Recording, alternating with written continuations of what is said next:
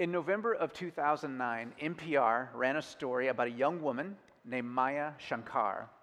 Maya Shankar was an incredibly talented violinist, and her talent was matched with an equally prodigious work ethic and ability to concentrate for long periods of time. Her talent and her hard work, 5 to 7 hours of practice every day, led her to the doorstep of one of the most famous violin teachers of our day, Itzhak Perlman. At 17 years old, it was a dream come true. Every hour of practice, every ounce of determination, every hope and dream that Maya's relatively short life had led her to, this moment, this opportunity to practice and to learn from the master. Her path seemed to be laid right in front of her. Already a fine violinist in her own right, under the personal instruction of Perlman, Maya Shankar was destined to be excellent, maybe even a famous concert violinist. But later that year, she suffered a debilitating hand injury. And after seeing multiple specialists, her doctors told her that she would have to stop playing violin forever. At the age of 17, her whole life as a violinist before her, Maya Shankar was suddenly faced with an identity crisis. If I'm no longer a violinist, she said to herself, then what am I? Then who am I? It was a shocking new reality, and Maya struggled to find herself amidst great disorientation. Our story this evening in the Scriptures includes an encounter of a crisis of identity. A group from a synagogue in Jerusalem are confronted by the teaching of the gospel through a Christian man named Stephen. As we work through the story, I have three goals. First, I want to offer us some historical context that is going to help us make sense of the story so that when you read it on your own the next time you read through Acts, you'll have a bit more cultural insight and background into the meaning of the text. Second, I want to suggest that the gospel, the good news, while being good news for everybody, is also hard news for everybody. The gospel will challenge our identity and will lead us to a crisis if we listen to it, not unlike what Maya Shankar experienced. And third, I want to proclaim what I believe the text proclaims, and that is, as unsettling as the gospel is to our false identities, Jesus is the only one who can really show us who we are and who we were meant to be. So if you're interested in truth, if you're interested in some wholeness inside, stick with me through the first 2 points, and we'll get to the payoff because I think there's good news in this. Would you please stand with me as we read the book of Acts, chapter 6, verses 7 through 15. The word of God kept on spreading, and a number of disciples continued to increase greatly in Jerusalem, and a great many priests were becoming obedient to the faith. And Stephen, full of grace and power, was performing great wonders and signs among the people. But some men from what was called the synagogue of the freedmen, including both Cyrenians, Alexandrians, and some from Cilicia and Asia, rose up and argued with Stephen. But they were unable to cope with the wisdom and spirit with which he was speaking. And while they were secretly induced men to say, "We have heard him say blasphemous words against Moses and against God." And they stirred up the people and the elders and the scribes, and they came up to him and dragged him away and brought him before the council. They put forward false witnesses who said, "This man incessantly speaks against the holy place and the law, for we have heard him say that this Nazarene, Jesus, will destroy this place and alter the customs which Moses handed down to us." And fixing their gaze on him, all were sitting in the council, and they saw his face shining like that of an angel. Lord, thank you for this story that on the surface might seem mundane or like just a history lesson. But I thank you, living God, that you continue to speak through us, or to us through your word. And Holy Spirit, I pray for your help in opening up this word for us, that it wouldn't just inform us more about what your church went through, but that it would walk us through an experience of knowing our true identity. Amen. You may be seated. If you're just joining us in this series on Acts, maybe you missed last week, or maybe you just forgot. I won't hold that against you. Last week we focused on Acts 6, 1 through 7, and we saw in that passage two realities. One, God is causing the church to grow as the apostles continued teaching and preaching. And it was almost as if the more persecution they suffered, the more God caused them to grow. And we've seen this all throughout Scripture, haven't we? In Exodus, for example, the more Pharaoh pushes and turns the screws, the more the Israelites multiply. And here we see a similar thing with the church. So that's the first reality. The church is growing because God is growing the church. Second, the church grew. As it grew in numbers, it also grew in diversity. And this growth in diversity caused some internal strife, as a clashing of customs and cultures and languages was bound to take place. In that passage we looked at last week, we saw two groups that were coming to a head together. One was the native Hebrews who had been Jews living in Judea, that is the Jerusalem area and that area of Israel, and then another group called the Hellenized folks, and they were from the diaspora or outside of Jerusalem. And these were also Jewish people who began following Jesus. But instead of being from Judea, they come from parts of the Roman Empire like Turkey and Greece and Alexandria. And instead of Hebrew and Aramaic being their primary language, Greek was their primary language. Okay? And a conflict arose between these two groups, these native Hebrews and these Hellenized people, and the conflict was centered around their widows. And it seemed to the group that the Hebrew widows were being better cared for than the Greek Hellenized widows were. And so the church calls a congregational meeting, and they put forward 7 men who were well respected in the community and who were full of the Spirit and full of wisdom.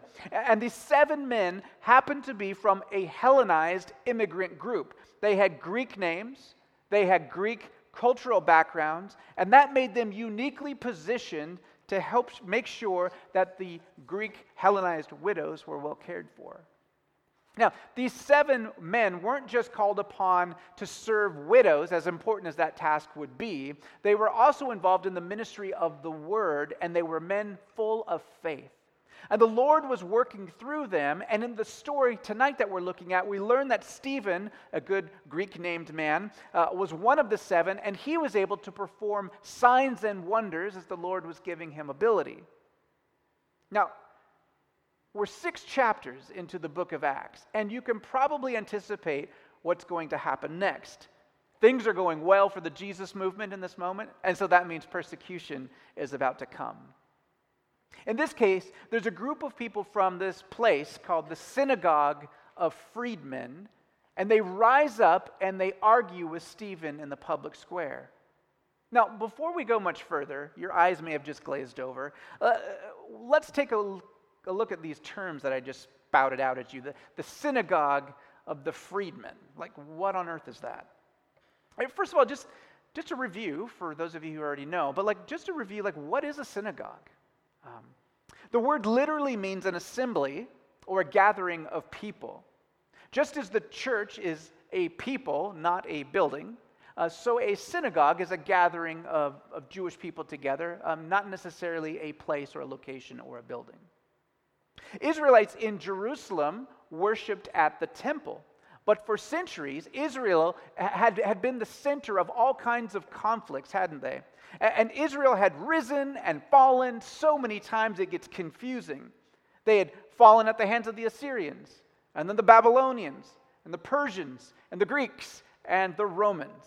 And each time persecution came, people were dragged off as captives to foreign lands, or when the going got tough, they escaped. Like today we see people escaping war-torn countries who are emigrating from their country and are immigrating to new countries, right? To get their family to safety.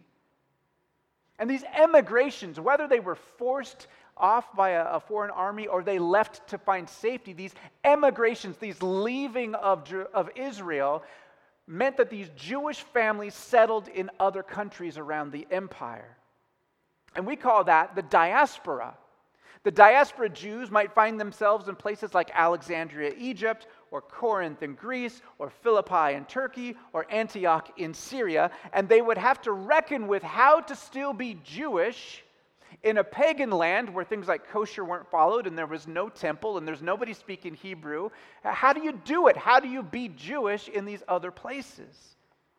And so what they did was they gathered into synagogues, neighborhood synagogues and city synagogues, and they gathered together to read the scriptures in the Hebrew. So even though through the generations these diaspora Jews would learn Greek as their primary language, their worship language, they would read the scriptures often and pray the prayers in Hebrew and Aramaic. And that's what a synagogue is. It started in the diaspora movement. A place to practice their Jewishness, their faith, and to pass that down to the generations. Now, as Jerusalem grew more diverse and more populated, synagogues also rose up in Jerusalem, even though the temple's still there. These synagogues didn't replace the temple, but they offered groups or associations of people with similar backgrounds and cultures and languages an opportunity to have a fellowship in their own mother tongue. So Jewish diaspora immigrants from Alexandria, for example, might prefer to speak Greek and study the scriptures in Greek. They might form a synagogue for regular worship right in Jerusalem, but then they would still go to temple to make their sacrifices and national worship. Okay, so that's what synagogues are in a nutshell. Now, what are the freedmen? In the Roman system, a slave could be, and often were, manumitted. That means freed from slavery and given an upgraded status. Right? So sometimes slaves were allowed to buy their freedom. Slaves could earn money in the ancient world sometimes. Sometimes slaves were given freedom when they reached the end of their serviceable life. So if they were a manual laborer and they get to their age, where they're starting to creak, and a master would actually, for financial reasons, manumit that slave because it costs more to feed them and care for their medical attention than just get a new younger slave. Another time, slaves were maybe manumitted or freed either in the will of a dead master or for good behavior. It just depended. There's lots of different ways that slaves could be freed. Now, if a slave belonged to a Roman citizen, it was possible for a slave to be freed, and with the blessing of their master, they could become a Roman citizen. And if that slave who was freed and became a Roman citizen had children, those children would automatically be Roman citizens. And so, for example, it's likely believed that Paul, the apostle, who's from Tarsus, had a parent or a grandparent who was a freedman, who was at one time a slave, became a Roman citizen once they got freed, and then Paul was born a Roman citizen. Interesting. Okay. We're almost there. We've got synagogues, and we've got freedmen. Now, in the ancient world, associations or clubs were really common. So like in our culture, think today like the Elks Club, or you've got the Rotary Club, or maybe you're familiar with labor unions, right? You've got the pipe fitters or the aeronautical engineers unions. And these associations bring people of like interests together as a fellowship designed for community and for furthering their cause or the rights of that group in society. And what's really interesting is there's lots of writings, ancient writings, about this group of the freedmen. The freedmen actually had an official association recognized by the Roman Empire. So in any settlement, in any city, in any community, you could find a local hall where you would have the Association of Freedmen, and they would gather on a regular basis and talk about their issues. Now what we see in Acts 6, here's why I'm telling you all this, is a synagogue of freedmen, which means two things. This synagogue in Jerusalem was made up of ex-Roman slaves, which automatically means that they were not originally from Judea. And this was a synagogue of Hellenized Jewish immigrants from the diaspora. Like Stephen, they were originally Greek speakers, and they had come to settle in Jerusalem, the spiritual homeland of their faith. It is possible that Stephen knew some of these freedmen since he came from a Hellenized background himself. We don't really know for sure. What we do know is that a group of the synagogue of the freedmen came out to challenge him, and they did it publicly. Now, we've talked about this cultural thing of honor and shame quite a bit, but let me just remind you that if somebody was to challenge someone in an argument or a debate publicly, it meant more that, like, the stakes were just like, not are you right or wrong, okay, let's all be friends. The stakes were always higher. If you had an argument or a debate in public, the only outcome would be that the winner of that debate, according to public opinion, would increase their honor, and the loser and their family and everyone with their name would decrease, or they would be shamed. In their dismay, the scriptures tell us that they were unable to cope with the wisdom and the spirit with which Stephen was speaking. And immediately we think of Jesus promising his disciples, don't fear persecution, for the Spirit will give you the words to speak.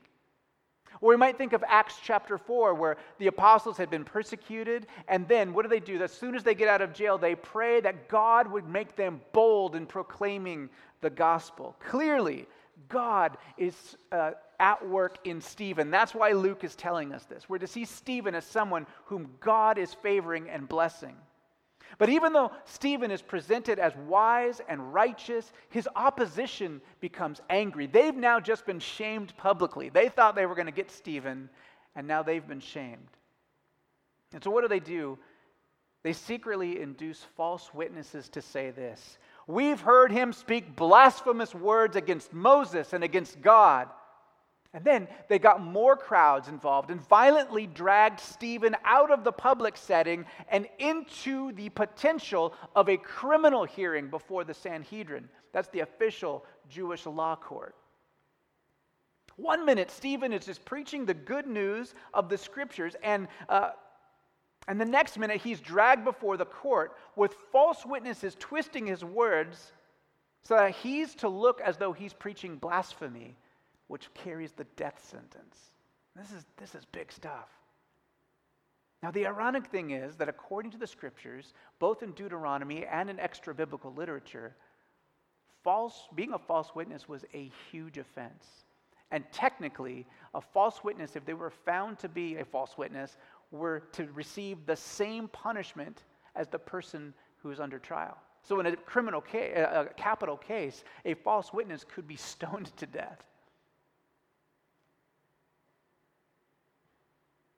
What would cause these people, who obviously, give them every benefit of the doubt, they obviously care about God's honor and about the Jewish law and the Jewish way of life, what would cause them to undermine their very scriptures, their very ethical code?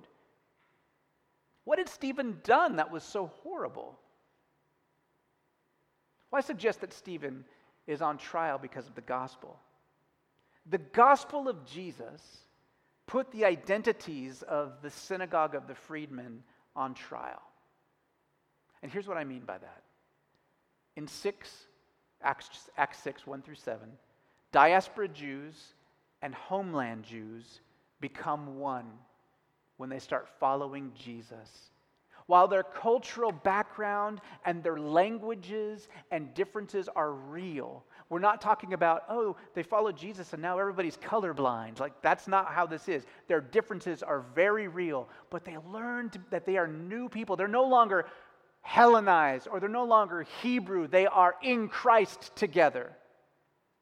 Being in Christ does not erase our culture or our gender or our ethnicity. It just makes them a beautiful part of our primary identity, image bearers of God, redeemed in Christ, and dignified with mission.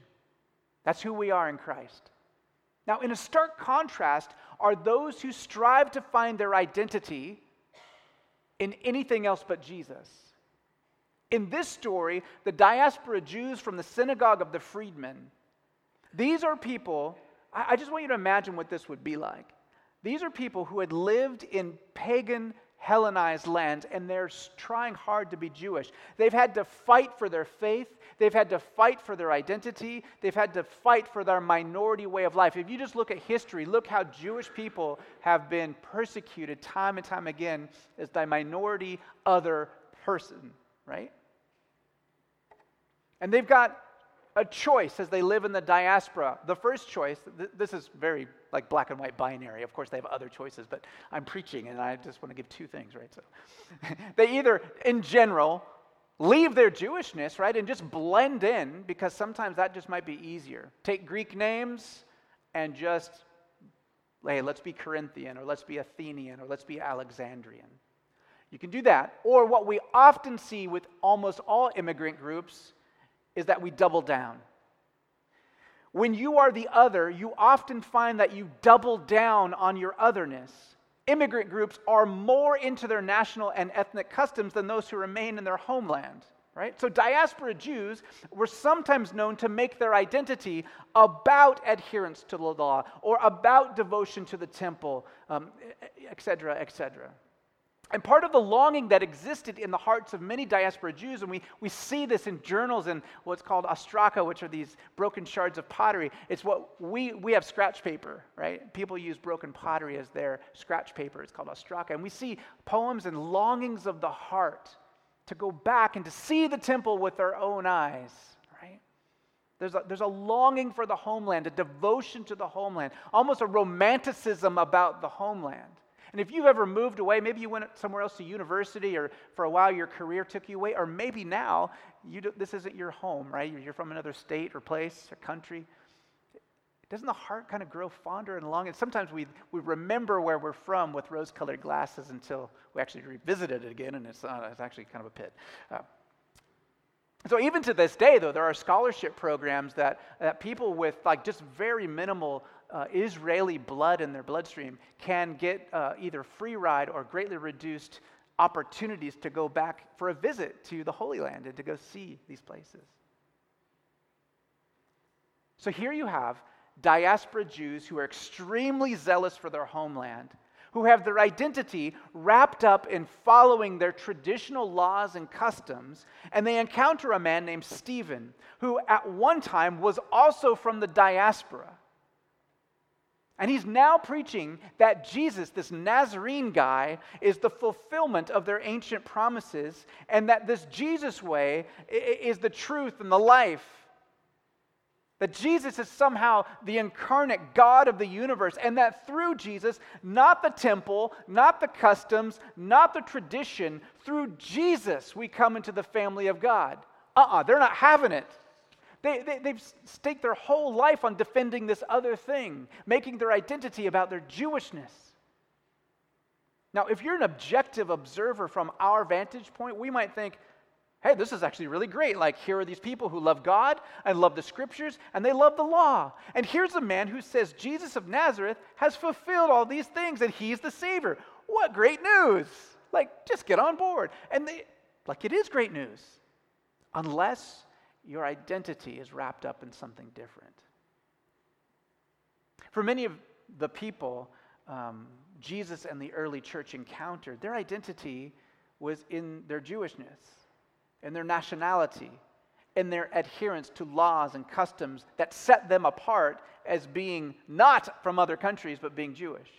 And when Stephen came presenting a message of hope that placed emphasis on a relationship with Jesus over and above adherence to customs or to nationalism, it rattled the identities of the people who were listening. Note that Stephen and the early church weren't saying there was something wrong with the temple. In fact, they were still worshiping there as Christians.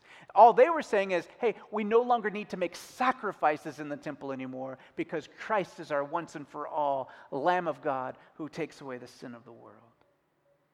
But the shift in identity for the synagogue of the freedmen was too costly. Robert Mulholland Jr. writes about how many of us misplace our identity by taking on a false self. And it's not like we're always trying to fool people with how we present, but the false self becomes a coping mechanism that protects our true self from being damaged. And we build an identity around external things. But because every single human being is inherently spiritual, we often build up a religious false self. We find our identity in doing or saying the right religious things because deep down we think that might get us a little bit closer to God. We might make others happy along the way too. So some people focus on the vice lists, right? Like we see in the Bible about what not to do with your life. So we don't do certain things, right? We're religious. We don't lie. We don't steal. We don't stray sexually. We don't get divorced, right? Of course, it happens all the time. But life is not meant to be a list of what we don't do. Now, not that I would suggest living a life of sin on purpose, but making not doing certain things your life, your identity, that's not much of a life. And that other people might focus on doing certain things, so religious group attendance or religious study or observing special customs. Again, doing God stuff as a way to define yourself rather than living for God, it's not the life you and I were made for. So neither abstinence from practicing taboos or intentional participation in religious customs by themselves will get us closer to God. And every single one of us, when you think about it, struggles with a false self. I mean, they start quickly in childhood, man. You might have been like good at sports or a good musician or some other performance-oriented thing, and maybe you were praised for your performance, and so you learned to be a performer in life. And maybe you think deep down, like you wouldn't admit this to anyone because it sounds crazy, but deep down, the way that you live as though God may only like you if you're succeeding or getting the job done or doing it better than the person next to you. What the gospel is saying to us is that's not who you are. That's a false self. That's not who you were made to be. And there's all kinds of things. And maybe you were exceptionally smart or had trouble academically. Either one of those poles, right? You learned your role as a smart kid or you learned your role as a mediocre kid. And the identity shaped how you see yourself, how you might believe that God sees you. But that's not who you are. We build this false self and try and find our identity in all kinds of things other than Jesus. And we do this with our place in society, right? We're wealthy, we're poor, we're middle class, American, Egyptian, Brazilian, all very real designations. Those are real things, but that's not who you are. And we do this with sexuality and gender, male, female, gay, straight, trans. Again, very real experiences, very real orientations, very real perspectives for each person. But not inherently who we are. We are more than sex and we're more than gender. And we do this with almost anything we can grab onto, our physical appearance or our career or fanaticism as sports fans or music groupies. Like those dudes at the Seahawks game, like Mama and Papa Blue, like I wonder what else their life is about. Like that is a lot of identity wrapped up in being a Hawks fan. Go Hawks. The gospel of Jesus, what I'm saying is, will put all of our false identities on trial. And the gospel will not encourage an identity rooted in a person's performance or rooted in a person's success or wallowing in self-hatred or self-pity or misery. The gospel of Jesus will make you question, is your identity big enough to handle all that God wants to do in and through you? Is your identity spacious enough to receive the demands of God in your life for holiness and thriving? It's got to be big. Is your identity sustainable, or does it require life-exhausting attention and maintenance to keep it propped up under the weight of expectations? I'm saying that one again because I'm preaching to me. Is your identity sustainable, or does it require life-exhausting attention and maintenance to keep it propped up under the weight of expectations? Maya Shankar, the violinist, confessed that when she injured her hand, and she realized she had built up a false identity on being a great violinist. Once the violin was taken from her, she felt as though her identity was very much on trial. The doctors and her pain, that was the prosecution condemning herself as a failed project. And she struggled with that for a while. And then something happened. Maya Shankar adapted. And she saw that she was given other talents that made her a great violinist, like the talent of concentration and the talent of intellect. And she applied those talents that helped her become a violinist, and she applied them toward getting a PhD that would help her work for justice and equity in the social science realm. That's a really fun story. Look up that name later on, because it turns out that she just played a concert recently, that she picked up a violin after 7 years, I don't know, it was longer than that, and her hand worked well enough, and all of that training, she was good enough to play in this concert. So anyway, it's really a cool story. As unsettling as the gospel is to our false selves, Jesus alone offers us true peace when we trust him to tell us who we are. In the final scene, Stephen is described as shining like an angel. And at the end of the story, something we will have to wait until January to get to, because we're taking a break from Acts for a while. But at the end of the story, he will be stoned to death, And his final words will be to ask for forgiveness for his false accusers who condemned him to death on trumped-up charges. And it's hard, right, to miss the connection in this story and the trial of Jesus, who goes to the cross after false witnesses mock him and after he endures a false trial that condemns him to death. And the thing about Jesus is that he's sure in that moment of that whole scene, he's sure of whose he is. He's from the Father, and he's going back to the Father. And so even though he has opportunity to plead his case, he doesn't feel the need to do that. And Stephen, who could have self-identified as a Hellenized Jewish immigrant, a deacon in the church, a man who God uses to perform signs and wonders, a great preacher, a faithful servant of Jesus, a leader in the church. Stephen, who could have identified as all of those things, instead finds his identity in Jesus and is at peace, just like Jesus was in a similar scenario. Stephen comes to understand that he is the beloved of Jesus.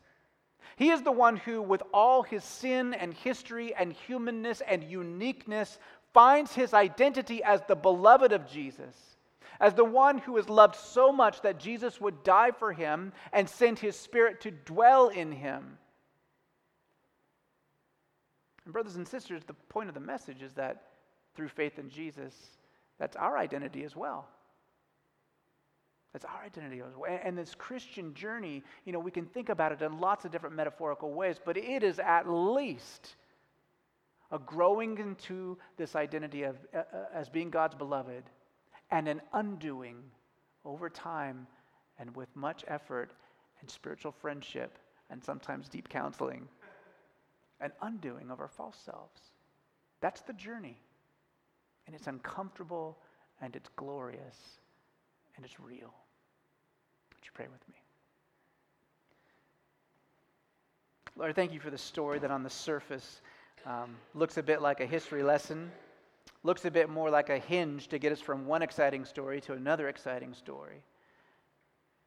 And it's just like you to have contained within it, like a Trojan horse, this amazing disruptor of our lives in a good way. I pray in your gracious tenacity that you would uncover in us, Lord, where we're relying on our false selves. Would you show us, Lord, where we're exhausting ourselves, trying to live up to expectations that may not even be yours? And I pray that you would give each man, woman, and child vision for the life that you've called us to uniquely live as we discover that even we are your beloved, that even we are worthy of your death and resurrection, of your incarnation, of you coming to rescue. Thank you for this good news tonight, Lord. Amen.